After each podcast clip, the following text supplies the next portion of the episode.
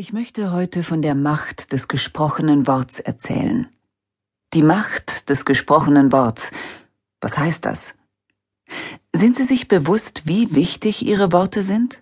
Wie wichtig Ihre Gedanken sind? Sehr wichtig. Worte, Worte.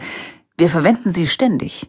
Wir plappern ohne nachzudenken, wissen die halbe Zeit nicht, was wir da eigentlich reden und wie wir es sagen. Wir achten kaum auf unsere Wortwahl. In der Schule brachte man uns Grammatik bei.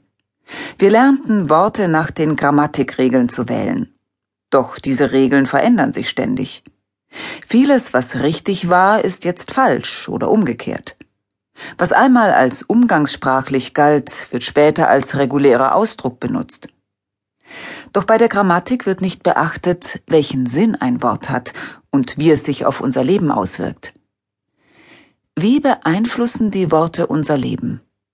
In der Schule brachte man mir nie bei, wie meine Wortwahl sich auf meine Lebenserfahrungen auswirkt.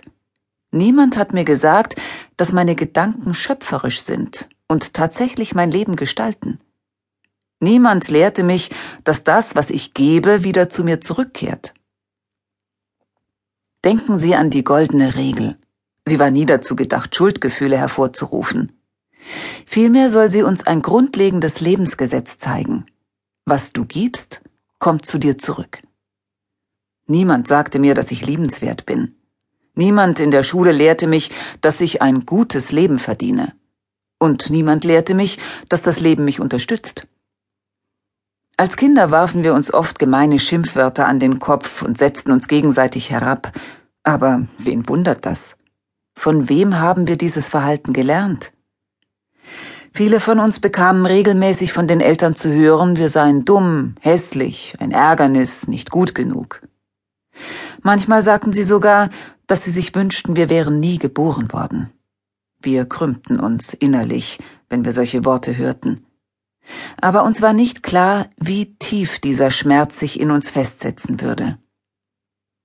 Auch war uns nicht klar, dass wir gute Kinder waren, und als gute Kinder übernahmen wir die Gewohnheiten der Eltern. Wir beschimpften uns selbst genauso und behandelten uns so, wie wir es von den Eltern kannten. Viel zu oft haben wir frühe Botschaften akzeptiert, zum Beispiel Besser du wärst nicht da. Iss deinen Spinat, räum dein Zimmer auf, mach dein Bett, dann werden wir dich lieben. Dadurch lernt man, dass man nur akzeptiert wird, wenn man bestimmte Dinge tut. Aber diese Akzeptanz ist immer an äußere Dinge geknüpft und vermittelt kein tieferes Selbstwertgefühl. Man lernt, dass man nur existieren darf, wenn man die Erwartungen anderer erfüllt, sonst ist man nichts wert. Diese frühen Botschaften tragen zu dem bei, was ich Selbstdialog nenne.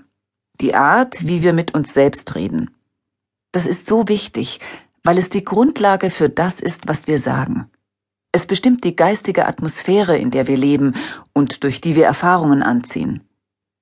Wenn wir uns selbst herabsetzen, bedeutet uns das Leben nicht viel. Doch wenn wir uns selbst lieben und wertschätzen, dann kann das Leben ein wunderbares Geschenk sein. Das liegt wirklich ganz bei uns. Wenn unser Leben unglücklich und unerfüllt ist, ist es leicht, unseren Eltern die Schuld daran zu geben oder überhaupt alles auf andere zu schieben. Immer sind die anderen schuld.